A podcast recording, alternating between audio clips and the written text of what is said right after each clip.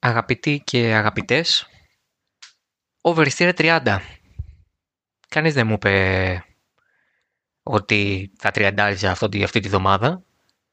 Ε, όταν είπα στον ε, Ηλία, νομίζω τον παπά στο πρώτο F1 for Dummies που ήταν το 28, μου λέει πότε έφτασε 28. Άρα είσαι κοντά στα 30. Του λέω ναι, θα τα κλείσουμε τον άλλο μήνα. Ε, μετά το ξέχασα. Μπορεί επειδή δεν είμαι εγώ 30 ακόμα και το νούμερο δεν με ενοχλεί. Α, έχουμε να πούμε πολλά πράγματα αυτή τη Δευτέρα. Σολάρο, ε, όπως έτσι κι αλλιώς ε, ήθιστε, γιατί το F1 for Dummies τελείωσε. Είχα ανοίξει τις ερωτήσεις για εσάς, αλλά το ενδιαφέρον δεν ήταν μεγάλο. Άλλωστε, πιο εύκολα μαζεύεις απορίες και υλικό όταν έχει και αγώνες και το ενδιαφέρον είναι πιο μεγάλο. Οπότε λοιπόν θα ασχοληθούμε αποκλειστικά με επικαιρότητα, με σχολιασμό της επικαιρότητας, με ειδησιογραφία κτλ. κτλ. έχουμε αρκετά πράγματα να πούμε, είναι η αλήθεια. Ε, και η σειρά τους δεν είναι απαραίτητα χρονική. Δηλαδή δεν θα τα αναφέρουμε με τη σειρά που γίνανε. Θα τα αναφέρουμε με ενδεχομένως τη σειρά σημαντική σημασίας, ας πούμε. Με τη βαρύτητα που φέρει το κάθε γεγονός. Τέλος πάντων, ε, αν θέλετε, με τη βαρύτητα που, που, που, ε, που επιλέγω να τους προσδώσω εγώ. Ε, γιατί φαντάζομαι ότι ένας Φόρμουλα, ένας Ferrari fan μάλλον, ένας τυφόζο, θα έχει ως προτεραιότητά του το ότι επιτέλους ο Κάρλος Σάιν θα βάλει τα κόκκινα. Ε, ή τέλος πάντων ότι ξαναείδε ένα κόκκινο μονοθέσιο σε πίστα, γιατί έγινε και αυτό την εβδομάδα που πέρασε. Και γενικότερα ε, ο καθένας βάζει τις προτεραιότητες που θέλει, αλλά κάποια πράγματα όπω έχει να πεις είναι λίγο πιο σημαντικά από τα άλλα. Ε, είναι παραδόξως νωρίς για να γράψω για Δευτέρα. Είναι Παρασκευή 29 Γενάρη ε, προς βραδάκι που σημαίνει ότι αν βγήκα το Σαββατοκύριακο τεράστιο το έχω χάσει αλλά παίρνω αυτό το ρίσκο γιατί είναι πολλά τα πράγματα που θέλω να πω και μέτρο για όλη την εβδομάδα να ξεκινήσω να γράφω το επεισόδιο Ας πάμε λοιπόν ε, για αρχή αν θέλετε στο ότι η ψηφοφορία της ε, Δευτέρας που μας πέρασε, της Δευτέρας 25 Γενάρη δεν έγινε τι είναι αυτή η ψηφοφορία, τι συνέβη κτλ. Η ψηφοφορία ε, που θα λάμβανε κανονικά χώρα τη Δευτέρα 25 Γενάρη θα ήταν ε, ανάμεσα στα μέλη της Επιτροπής Φόρμουλα 1, δηλαδή τις ομάδες, την ε, FIA και τη Φόρμουλα 1 την ίδια, τη FOM, το, το Formula One Group, αν θέλετε, τη Liberty Media όπως αυτή εκπροσωπείται. Στην πραγματικότητα η συνεδρίαση θα είχε το χαρακτήρα της διαβούλευσης πάνω στο ζήτημα του παγώματος εξέλιξης των κινητήρων από το 22 και μετά και στη συνέχεια θα, υπήρχε, θα γινόταν η ψηφοφορία για να δούμε αν αυτό το νέο, αυτός ο νέος κανονισμός θα τεθεί σε ισχύ σε έναν χρόνο από τώρα. Ε, χρειαζόταν από, τους, από τις 24 ψήφους, οι 17 αν ήταν θετικές, θα ε, είχαμε ολοκληρώσει. Ε, θα ήταν θετικό δηλαδή το αποτέλεσμα. Τόσο χρειάζεται. 17 στα 24. Ωστόσο δεν έγινε ποτέ αυτή η ψηφοφορία. Ο λόγος ε, είναι γιατί δεν βρέθηκε ποτέ το consensus αν θέλετε. Έτσι να τα λέμε και ε, σε άπτες στα ελληνικά. Ε, ανάμεσα στις ε, πλευρές, τις συμβαλόμενες πλευρές, Το θέμα βρίσκεται ακόμα υπό συζήτηση, ανέφερε ο Ρος Μπρον, ο επικεφαλής αγωνιστικών ζητημάτων της Φόρμουλα 1, ε, μετά από ρεπορτάζ που έκανε το racefans.net, το οποίο είναι από τα πιο έγκριτα ε, μέσα για Φόρμουλα 1. Και αυτό το πάγωμα μας αφορά για πάρα πολλούς λόγους. Αρχικώς είναι μια τεράστια αλλαγή στους κανονισμούς και είναι κάτι το οποίο έχουμε να δούμε στη Φόρμουλα 1 από την εποχή των V8 όταν παγώσανε τα τελευταία χρόνια της ύπαρξής τους στο σπορ πριν να αντικατασταθούν από τους υβριδικούς V6 με turbo το 14. Αφετέρου γιατί αυτή, αυτό το πάγωμα, αυτή η αλλαγή θα φέρει ε, σε καλή κατάσταση και σε καλή θέση τη συμφωνία που έχουν ε, ήδη συνάψει η Red Bull με τη Honda. Θυμίζουμε φυσικά ότι η Honda με το τέλος του τρέχοντος έτους, του 2021, θα αποχωρήσει από το σπορ, αλλά επειδή βλέπει ότι η Red Bull και η Alpha Tauri χρειάζονται κινητήρες και επειδή η σχέση που είχαν αναπτύξει ήταν πολύ και παραμένει πολύ δυνατή ε, και οι δύο ουσιαστικά ψάχνανε μια νέα αρχή ε, η Honda φεύγοντας από την McLaren με όλα αυτά τα άσχημα πράγματα που συνέβησαν την τριετία μεταξύ τους η Red Bull είχε πλέον κάκιστες σχέσεις με τη Renault άρα σμίξανε και πραγματικά τα βρήκανε έχουν πετύχει σαν είναι η δεύτερη πιο πετυχημένη ομάδα από το 19 και το 20. Φυσικά δεν έχει πάρει πρωτάθλημα, δεν έχει καταφέρει κάτι πέρα από νίκη και βάθρα, αλλά ακόμα και αυτό ε, για τη Honda φάνταζε κάποτε απίθανο. Άρα λοιπόν οι μεταξύ τους σχέσεις είναι πάρα πολύ καλές. Οι Ιάπωνες είναι άνθρωποι με μεγάλη πειθαρχία και τιμούν τις συνεργασίες τους. Ε, οπότε με, την, με το που αποφασίσανε και ανακοινώσανε πιο μετά επίσημα ότι τέλος πάντων εμείς το 21 είναι η τελευταία μας χρονιά και φεύγουμε, ε, άρχισε να γίνεται η συζήτηση με τη Red Bull πώς θα μπορέσει η αυστριακή ομάδα και μαζί της και η Alpha Tauri να συνεχίσει να χρησιμοποιεί κινητήρες της Honda χωρίς την επωνυμία Honda και φυσικά έχοντας πλέον υπό την ευθύνη της το, το εργοστάσιο της Honda στο Milton Keynes η οποία, το οποίο είναι πολύ κοντά στο εργοστάσιο της Red Bull που είναι και αυτό φυσικά στην περιοχή του Milton Keynes αυτό το Motorsport Valley όπως λέγεται η κοιλάδα δηλαδή του μηχανοκίνητου όπως λέγεται στην Αγγλία που έχει και το walking σε πολύ κοντινή απόσταση και το Silverstone φυσικά που είναι και η πίστα αλλά και τα κεντρικά της πλέον Aston Martin κτλ. κτλ. Άρα μιλάμε για μια πολύ πολύ σημαντική συμφωνία ανάμεσά τους. Τα έχουν βρει σε όλα, το έχει πει ο Helmut Μάρκο, ε, δεν είναι δηλαδή ρεπορτάζ ή φήμη ή οτιδήποτε, είναι επίσημο ότι αυτοί οι δύο τα έχουν βρει. Το πώς τα έχουν βρει, σαφέστατα και θα γίνει ανακοινώσιμο, αν και εφόσον αυτή η ψηφοφορία ε, έχει αίσιο τέλος για αυτούς. Ε, γιατί δεν έγινε τώρα η ψηφοφορία ή τέλος πάντων γιατί υπάρχουν ακόμα διαβουλεύσεις και τα θέματα είναι υποσυζήτηση. Ε, είναι, πολλά, είναι πολλές παράμετροι. Θετικές σε αυτήν την αλλαγή είναι οι Mercedes και η Ferrari. Σαν κατασκευάστριες, έτσι. Δηλαδή, και φυσικά όταν λέμε Mercedes και Ferrari εννοούμε ότι και οι συναυτό ομάδες, δηλαδή η Aston Martin και η Williams από την μία πλευρά και η McLaren και από την άλλη η Haas και η Alfa Romeo θα ψηφίσουν υπέρ του, του παγώματος εξέλιξης των κινητήρων. ο λόγος για τη Mercedes ε, είναι ότι έχει με διαφορά τον καλύτερο κινητήρα, ε, το πιο αξιόπιστο, το πιο δυνατό κτλ. Ε, το να σταματήσει να τον εξελίσσει για 3 ή 4 χρόνια θα της μειώσει σημαντικά και τα έξοδα, έτσι. Από την άλλη, Ferrari έχει μεγάλη πίστη στο κινητήριο σύνολο που έχει ετοιμάσει για φέτος ε, πιστεύει ότι έχει κάνει μεγάλη πρόοδο και στην επίδοση αλλά και στην, ε, στον τομέα των επιδόσεων αλλά και στον τομέα της αξιοπιστίας ε, με μεγαλύτερη ίσως έμφαση στο πρώτο κομμάτι γιατί εκεί ήταν που έπασχε μετά τις αλλαγές που τις επιβλήθηκαν από την ΦΙΑ. Επομένως, αυτές οι δύο έχουν λόγο να το κάνουν αυτό, ενώ απ' την άλλη ε, στρατηγικά και μόνο να το δει κανείς, δεν θέλει να κάνει το χατήρι της Red Bull και απ' την άλλη είναι και μια ομάδα η οποία συνεχίζει να εξελίξει τον κινητήρα της και μπαίνει και σε μια νέα φάση τώρα με την Alpine, όπου θα ονομάζεται δηλαδή η ομάδα Alpine. Φυσικά θα λέει πάνω ακόμα Powered by Renault, που σημαίνει ότι οι κινητήρες θα φέρουν το όνομα Renault. Ε, ένα rebranding είναι, δεν είναι κάτι παραπάνω από αυτό και φυσικά διοικητικά για όποιες αλλαγές έχουν συμβεί. Επομένως, αυτό είναι το σκηνικό. Mercedes Ferrari συμφωνούν, η Renault δεν θέλει. Ε, όσο υπάρχει αυτή η διελκυστίδα, αν θέλετε, ανάμεσα σε όλες αυτές τις πλευρές, με τη FIA και τη Φόρμουλα 1. Να θέλουν να βρουν λύση όλοι και να συζητηθεί το ζήτημα. Δεν έχουν πάρει ξεκάθαρη θέση κανείς από τους δύο, αλλά θέλουν να δοθεί λύση στο ζήτημα. Ε, υπ' αυτή την έννοια, ε, αν θέλετε, το πράγμα θα λυθεί ε, εκτιμώ, εκτιμώ, δεν είναι ρεπορτάζ, δεν είναι κάτι το οποίο μπορώ να πω με τα βεβαιότητας. Εκτιμώ ότι το ζήτημα θα τελεσφορήσει θετικά και για τη Red Bull και για τη Honda και την Alpha Tauri. Δηλαδή θα υπάρξει θετικό αποτέλεσμα στην ψηφοφορία για αυτές τις τρεις και το πάγωμα θα επέλθει.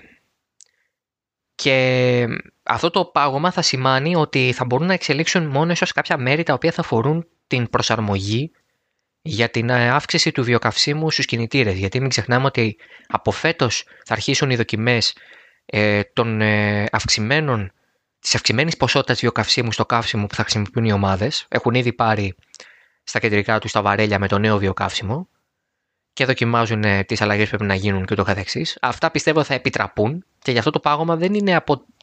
δεν θέτει σε ισχύ πρώτη πρώτη 22 αν τεθεί, αλλά ακούγεται για Μάρτιο, να δοθεί δηλαδή και ένα, μια, μια παράταση, ένα διάστημα ας πούμε δύο ή τριών μηνών, κατά το οποίο θα μπορέσουν οι κατασκευαστές να εξελίξουν τους κινητήρες τους περαιτέρω για να προσαρμοστούν στα νέα δεδομένα. Το 2025-2026, μάλλον το 2025 όπως φαίνονται τα πράγματα, θα έρθουν και οι αλλαγές στους κινητήρες.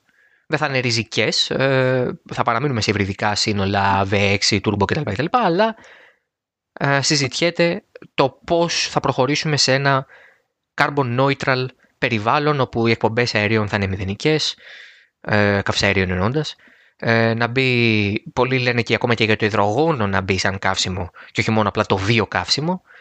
Ε, αλλά αυτό είναι κάτι το οποίο θα συζητιέται και θα υπάρχει στη, στο δημόσιο διάλογο αλλά και στα γκαράζ και στα πάντο και στις κλειστές πόρτες για τουλάχιστον μία τριετία ακόμη μέχρι να έρθει το 24 και να πρέπει αναγκαστικά να συμφωνήσουν όλοι. Μην ξεχνάτε ότι ο κορονοϊός ε, και αυτό το έχουν παραδεχθεί και οι ίδιες οι ομάδες αλλά ε, είναι, ήταν σαφές και χωρίς να το πούν οι ίδιες ο κορονοϊός έχει οδηγήσει άπαντες και κυρίως τις ομάδες να καταλάβουν ότι η ανάγκη για συνθηκολόγηση ανάμεσά τους είναι τεράστια.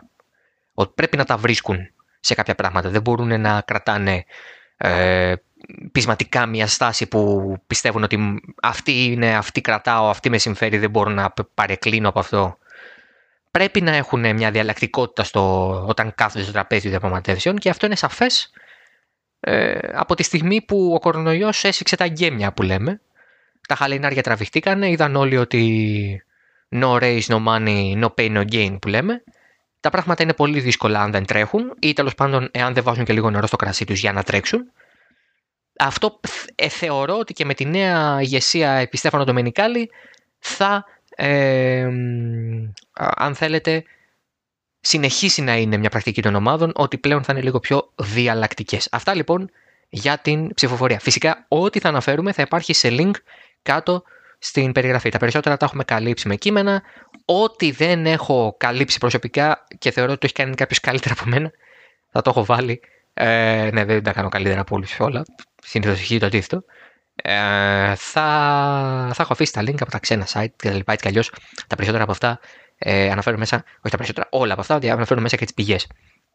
Για παράδειγμα, ανάφερα ότι το ρεπορτάζ αυτό για την ψηφοφορία κτλ. ανήκει, το έχει κάνει το Race Funds και όλα τα υπόλοιπα που ανέφερα είναι ε, συνονθήλευμα του τι γνωρίζουμε ήδη ε, και το τι έχουν πει οι ομάδες και οι οδηγοί έτσι και αλλιώς από πριν. Αυτά λοιπόν για την ψηφοφορία. Πάμε τώρα στην ε, Cosmote TV.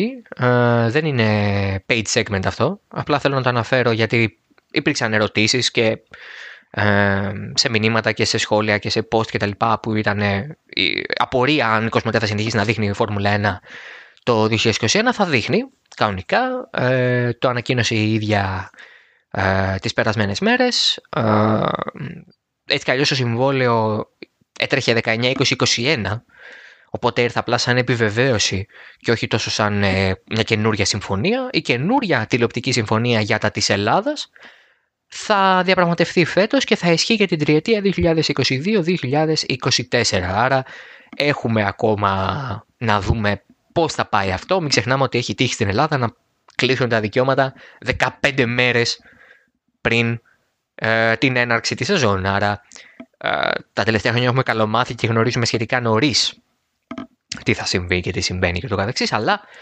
ε, αυτό που ισχύει τώρα είναι ότι η Κοσμοτέ θα συνεχίσει να δείχνει τη Φόρμουλα 1 και τη Φόρμουλα 2 ε, το 2021 κανονικά με το γνωστό team, άρρωστε ο Γιάννης Μάριος Παπαδόπουλος και ο Κώστας Ψάρας με είχαν τιμήσει με την παρουσία τους εδώ μετά από πρόσκληση ε, και στο Oversteer ε, είναι εξαιρετικοί συνάδελφοι και θα συνεχίσετε να τους ακούτε τις Κυριακές σας 22, 23, 15, 16 θα δούμε τα γίνει εκεί με το πρόγραμμα και μιας και ανέφερα το πρόγραμμα, είναι και ένα καλό έτσι segue αν θέλετε, για να αναφέρουμε και ότι η FIA και η Φόρμουλα 1 εξέδωσαν επισήμως τις ώρες στις οποίες ξεκινά το κάθε Grand Prix. Γνωρίζαμε ότι θα γυρίσει στο ακριβώς η εκείνη των αγώνων. Ήταν και 10 τα τελευταία τρία χρόνια για να δίνεται λίγο παραπάνω τηλεοπτικός χρόνος στους broadcasters και το καθεξής, να βγαίνουν πιο άνετα στον αέρα και το καθεξής κτλ. Αλλά τώρα αυτό άλλαξε και η απόφαση της Φόρμουλα 1 είναι ακριβώς ο αγώνας και κλασικά οι ευρωπαϊκοί αγώνες στην Ελλάδα θα ξεκινούν στις 4 το απόγευμα. Φυσικά οι πρωινοί όπως η Αυστραλία και η Ιαπωνία θα είναι στις 7 και στις 8 το πρωί. Η Κίνα θεωρητικά δεν θα μπει καθόλου στο πρόγραμμα, να και κάτι το οποίο είναι ε, δικό μου ρεπορτάζ. Φαίνεται ότι η Κίνα δεν θα έχει θέση στο καλεντάρι του 2021 ξανά μετά το 20. Αυτή τη φορά γιατί οι Κινέζοι δεν θέλουν Ευρωπαίους στη χώρα. Φοβούνται για, το, για, τους μετα, για τα μεταλλαγμένα στελέχη του ιού ε, όπως είναι αυτό της ε, Βρετανίας ή αυτό της Νοτιού Αφρικής. Δεν θέλουν σε καμία περίπτωση της Βραζιλίας δεν θέλουν σε καμία περίπτωση να ξαναγυρίσουν στα παλιά. Είναι και σκιώδης έτσι κι αλλιώς κατάσταση με την Κίνα, γιατί πλέον είναι σαφές ότι δεν έχουν δώσει όλα τα στοιχεία και ούτε ποτέ δώσαν όλα τα στοιχεία στον ε, Παγκόσμιο Οργανισμό Υγείας. Τέλος πάντων, είναι όλη αυτή η κατάσταση. Η Κίνα θεωρητικά δεν θα έχει θέση στο καλεντάρι. Αυτό σημαίνει λοιπόν ότι πάμε για 23 αγώνες. Ανήμερα του Πάσχα που ακόμα υπάρχει το κενό όπως θα παρατηρήσετε είναι ε, να μπει η Πορτογαλία, παραμένει ακόμα ε, σε επίπεδο ρεπορτάζ, δεν είναι επίσημο δηλαδή, αλλά αυτό που γνωρίζουμε και αυτό που είναι πλέον κοινό μυστικό αν θέλετε ή το χειρότερα κρατημένο μυστικό όπως λένε, ε, είναι ότι η Κίνα θα πάρει τη θέση ε, η Πορτογαλία με συγχωρείτε θα πάρει τη θέση της Κίνας τέλος πάντων θα είναι ο αγώνας που θα υπέσει ανήμερα του Ορθόδοξου Πάσχα στις 2 Μαΐου του 2021. Καλώς εγώ των πραγμάτων θα είμαστε σε κάποιο χωριό ή κάτι ε, βλέποντας εσείς, γράφοντας εμείς. Ε, το κακό σενάριο φυσικά είναι να το περάσουμε πάλι ε, σε κάποια μορφή lockdown ή καραντίνας. Σε κάθε περίπτωση ε, μπορείτε να δείτε όλες τις ώρες στο link που έχω αφήσει κάτω από το κείμενο του Autosport ε, όπου βλέπετε ώρα μετά τις 28 Μαρτίου φυσικά υπολογίζεται ότι αλλάζει και η ώρα έτσι. Άρα το μετράτε αυτό.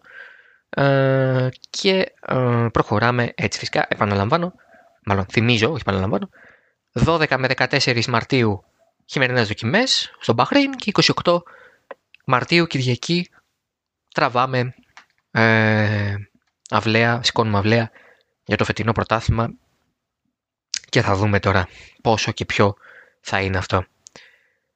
Τώρα, ε, τι συμβαίνει κατά τα λοιπά, ε, έτσι πολύ γρήγορα να αναφέρω για όποιον δεν το έχει δει ότι Alfa Romeo στις 22 Φλεβάρι και McLaren στις 15 Φλεβάρι παρουσιάζουν τα μονοθέσιά τους. Φυσικά η Αλφα θα παρουσιάσει στην Πολωνία γιατί ο βασικός χορηγός είναι η Orlen που είναι μια εταιρεία πετρελαίων στην Πολωνία που τη φέρνει ο Κούμπιτσα.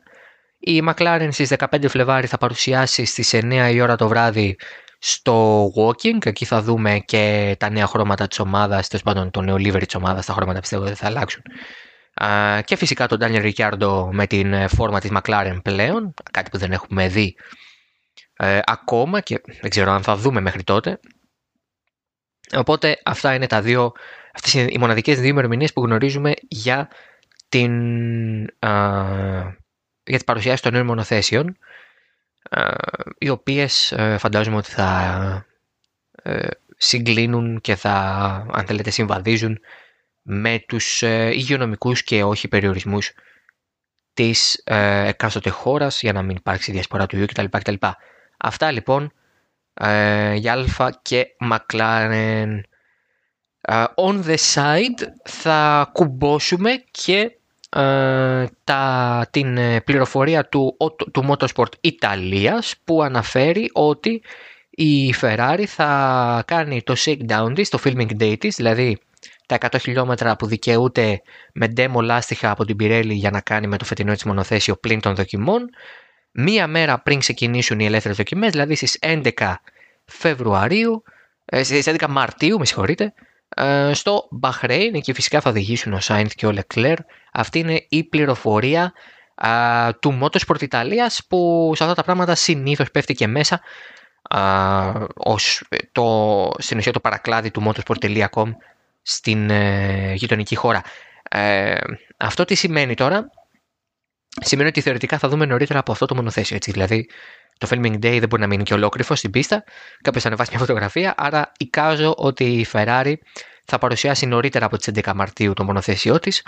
Δεν έχει ακόμα ανακοινώσει πότε θα παρουσιάσει την FS, SF, με συγχωρείτε, SF Scuderia Ferrari 21, ε, που είναι η ονομασία, τη γνωρίζαμε από πέρυσι. Ε, μένει να δούμε πότε θα συμβεί αυτό, πότε θα μας το ανακοινώσουν ότι θα συμβεί αυτό. Ε, και αν θα γίνει έτσι πάλι φαντασμαγωγικά κτλ. θα κρατήσουν λίγο πιο low profile μπαίνοντας στη νέα σεζόν. Ε, αυτό και αν θα έχει ενδιαφέρον.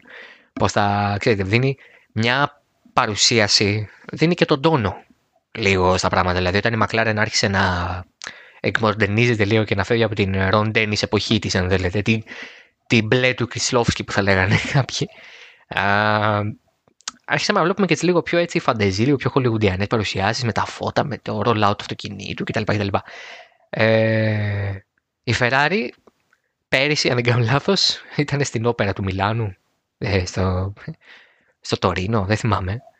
Ε, και εντάξει, είδαμε ένα DJ εκεί να παίζει μία ώρα, μετά είδαμε το μονοθέσιο 10 λεπτά, τετάρτο, οι οδηγοί μιλήσανε άλλη μισή ώρα, δηλαδή είναι λίγο αυτά τα...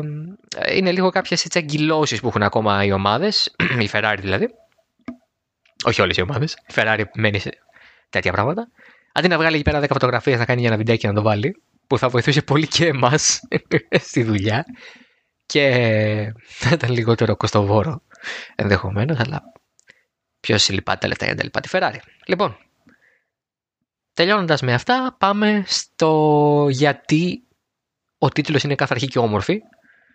Ε, όμορφη είναι. Δηλαδή, εμένα μου αρέσει όταν βλέπω οδηγούς να πάνε για πρώτη φορά στο εργοστάσιο της ομάδας, να πάνε για πρώτη φορά να οδηγήσουν ένα παλιό μονοθεσίο της ομάδας, να τους δούμε τα νέα χρώματα της ομάδας κτλ, κτλ. Δηλαδή, μου δημιουργεί μια προσμονή, ανεξάρτητα από το αν αυτός ο οδηγός μου είναι συμπαθής ή αν αυτός ο οδηγός πιστεύω ότι θα κάνει μεγάλα πράγματα στην ομάδα που πηγαίνει. Είναι κάτι το διαφορετικό, κάτι το όμορφο, κάτι το ευχάριστο, ε, ένα νέο ξεκίνημα, μια νέα αρχή, κάτι που περιμένεις, ένα όμορφο story που ξεκινάει, ένα story τελεία που ξεκινάει, δηλαδή χωρίς να είναι όμορφο τέλος πάντων, χωρίς να βάλω ένα επιθετικό προσδιορισμό. Σε κάθε περίπτωση είναι όμορφο. Η αρχή είναι πάντα όμορφη. Κανείς δεν ξεκίνησε μια συνεργασία στη Φόρμουλα 1 άσχημα, εκτός και αν είσαι ο Νικήτα Μαζέπιν. ε, άρα λοιπόν, ε, είχαμε τις πρώτες επαφές, αν θέλετε, των ομάδων με των οδηγών που αλλάξαν ομάδα με τις νέες ομάδες, όχι όλων, για παράδειγμα, δεν έχουμε δει ακόμα το Ρικιάρντο αν έχει επισκεφθεί, φαντάζομαι το έχει κάνει, αλλά δεν έχει δημοσιοποιηθεί, ε, το walking, τα κεντρικά της ομάδας στο walking. Ε, ασφαλώς ο Αλόνσο έχει ήδη επισκεφθεί τη Ρενό, εντάξει, δεν είναι κάτι καινούργιο αυτό. Ε, ο Μαζέπιν, ε, μετά από όλα αυτά που συνέβησαν, έχει κρατήσει χαμηλό προφίλ το ίδιο και η ομάδα του, σχετικά με αυτόν. Ε, τον ε, άλλη μεταγραφή δεν είχαμε. Όχι. Ο Χάμιλτον είναι που δεν ξέρουμε τι θα κάνει ακόμα. Αλλά ως προς αυτό δεν θέλω να αναφερθώ πάρα πολύ για αυτά που, αυτά που ο Βόλφ δεν παίζουν μεγάλο ρόλο. Είπε ότι είμαστε ακόμα συζητήσεις. Δεν ήταν κάτι τρομερό. Uh, ήταν ενδιαφέρον ότι βγήκε και μίλησε γι' αυτό και δεν κρύφτηκε, αλλά σε κάθε περίπτωση δεν, ήταν, δεν είπε κάτι που δεν ξέραμε, ή τέλος δεν είπε κάτι ρηξί και έλευθο. Είπε ότι ακόμα συζητάμε και εντάξει, αυτά τα πράγματα παίρνουν χρόνο και οι δικηγόροι μας τους έχουμε βάλει να αλλάξουν πράγματα 15 φορές κτλ, κτλ, κτλ. Δεν είναι αυτό το θέμα. Α, ε, ε, πώς να πω. Δεν υπάρχει θέμα. Δεν, δεν νομίζω ότι είναι το κόλλημα είναι τα χρήματα. Εικάζω ότι είναι. Ε, ε, ότι είναι περισσότερο ζήτημα σχέσεις στο μετά. Δηλαδή όταν τελειώσει την καριέρα του Χάμπιλτον, τι θα κάνει μετά. Τέλος πάντων, αυτό είναι μια συζήτηση λίγο ίσως και για άλλο επεισόδιο που θα έχουμε ε, στη διάθεσή μας περισσότερα στοιχεία ή αν θέλετε περισσότερο χρόνο. άρα λοιπόν έχουμε τις εξής πρώτες. Έχουμε τον Σεβάστιαν Φέτελ στο Silverstone και στα κεντρικά της στον Μάρτιν να πηγαίνει και να κάνει το seat fitting καραφλός. μπροστά. Ε, καταρχάς, διάβαζα για bullying προς τον Φέτελ και λέει οι έγκριτοι δημοσιογράφοι λέει να κοροϊδεύουν εκεί που, εκεί που μας λένε να αποδεχόμαστε τη διαφορετικότητα τώρα να κοροϊδεύουν το Φέτελ για την απώλεια των μαλλιών του, σαν δεν τρέπονται, ξέρω εγώ για κάτι τέτοια. Πρώτον, δεν μπορώ να κοροϊδέψω κάτι που ζω. Δεν, πώς να πω, δεν μπορώ να γελάσω με έναν άνθρωπο ότι είναι καραφλός. Δεν θα το κάνω και για να μην ήμουν, αλλά δεν μπορώ να το κάνω εκ των πραγμάτων. Δεν γίνεται, δεν μπορώ. Είναι αντιφατικό. Είναι σαν να κοροϊδεύω τον εαυτό μου. Με έναν άνθρωπο ο οποίος έχει χάσει τα μαλλιά του. Ή τέλος πάντων έχει ξηρίσει τα μαλλιά του εκεί που τα είχαν. Γιατί ο Φέτελ είχε αρέωση, το ξέραμε. Τώρα θα μου πεις γιατί το συζητάσω πολύ αυτό, ε, γιατί έχω διαβάσει τα, τα χίλια πράγματα για bullying, θα δεν τρέπεστε κτλ.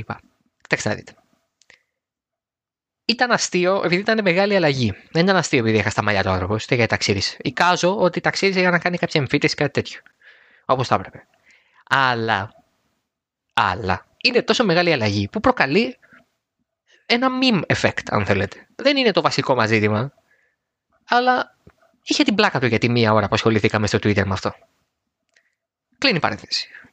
Ο Φέτε λοιπόν επισκέφτεται την, ε, στο Silverstone, κάνει το seat fitting, ε, γνωρίστηκε με τους ανθρώπους της ομάδας. Δεν ξέρουμε πότε έγινε αυτό. Το βίντεο βγήκε στα μέσα της προηγούμενης εβδομάδας. Ε, δεν ξέρουμε αν πήγε πριν από 15 μέρες ή πήγε πριν από 5 μέρες. Το ότι ο Φέτερ είναι επαγγελματίας και ότι θα ήθελε να γνωρίσει τους ανθρώπους της ομάδας κτλ, ήταν δεδομένο. Δεν είναι, δεν είναι ότι είναι κανένας ε, άγνωστος ή κανένα ε, παιδάκι. Ο Φέντελ πάει στην ομάδα σαν ο καλύτερος οδηγός που έχει τρέξει ποτέ για αυτήν. Με διαφορά δηλαδή κιόλας. Άρα υπό αυτή τη σκοπιά ε, ο Φέτελ ε, ξεκινάει την πορεία του με την Aston Martin με αυτόν τον τρόπο. Ασφαλώς από αυτήν δεν έχουμε ακόμα νέα σχετικά με το πότε θα παρουσιάσει το μονοθέσιό της. Είπε μέσα στον Μαρτίο, νομίζω. Τώρα πραγματικά κόλλησε στο μυαλό μου. Νομίζω Φλεβάρι είπε. Ε, θα το επιβεβαιώσω τώρα live. Αυτά έχουν live εκπομπές. Εν τω μεταξύ είναι full μαγνητοσκοπημένοι. Ναι, είναι το Φλεβάρι, δεν έχουν πει ημερομηνία. Έχουν αόριστα το Φλεβάρι. 28 μέρες έχει, μία θα διαλέξουν. Οπότε λοιπόν ξεκινάει έτσι η δικιά τους ε, πορεία. Απ' την άλλη, ο Κάρλο Σάινθ έχει ήδη επισκεφθεί το εργοστάσιο της Ferrari, έχει ήδη κάνει το seat fitting και την Τετάρτη και την Πέμπτη που μας πέρασε οδήγησε για πρώτη φορά ένα μονοθέσιο Ferrari Carlos Sainz Junior αν θέλετε γιατί ήταν εκεί και ο μπαμπάς ο δύο φορές πρωταθλητής του WRC, ο Ματαντόρ, ο Carlos Sainz, ο πρεσβύτερος. Ο Carlos ο Junior ε, δήλωσε ότι είναι μια μέρα που δεν θα ξεχάσει ποτέ η πρώτη που οδήγησε μονοθέσιο Ferrari και ότι το, το γραμμένο μου, το My Destiny is red. My Destiny is red τι λες για να κάνεις πράξη την οψιόν επέκταση συμβολέου για το 22. Ε, έχω σκέψεις για τον Σάιντ και τη Ferrari. Ε, δεν είναι αγωνιστικές σκέψεις. Δεν είναι σκέψεις που μπορώ να πω ότι ο Σάιντ θα είναι κάτω του Χουλεκλέρ. Ε, εικάζω ότι θα είναι, γιατί ε, ο Λεκλέρ είναι στην ομάδα δύο χρόνια, πάει για τον τρίτο, ενώ ο Σάινθ είναι καινούριο, άρα πολύ δύσκολα θα αλλάξει αυτή η δυναμική. Και ο Σάινθ ένας οδηγός που έχει δείξει ότι θέλει λίγο να βρει τα πατήματά του για να αρχίσει να αποδίδει. Άρα θα του πάρει λίγο χρόνο. Αλλά δεν μπορώ να το σχολιάσω αυτό ακριβώς. Γιατί είναι κάτι που πρέπει να το δούμε με τα μάτια μας. Αυτό που πιστεύω είναι ότι ο Σάινθ είναι εκεί για να μεγαλώσει λίγο σου μάχη και να τον πάρει Ferrari. Δηλαδή, δεν ξέρω πώς θα εξελιχθεί ο Σουμάχερ. Κανείς μας δεν ξέρει, ούτε ο ίδιος δεν ξέρει. Και η αλήθεια είναι ότι είναι ένας οδηγός που θέλει όχι μερικούς αγώνες, αλλά μια ολόκληρη σεζόν για να μπει στο κλίμα. Η Φόρμουλα 1 φυσικά δεν λειτουργεί έτσι. Πρέπει να ε, βρεις τα βήματά σου άμεσα. Δεν μπορείς να μπουσουλήσεις για πολύ. Πρέπει να περπατήσεις. Πρέπει να βγεις από το, από το καθισματάκι σου και να αρχίσεις να περπατάς και σιγά σιγά να τρέχεις κιόλας. Δεν γίνεται να σε περιμένουμε.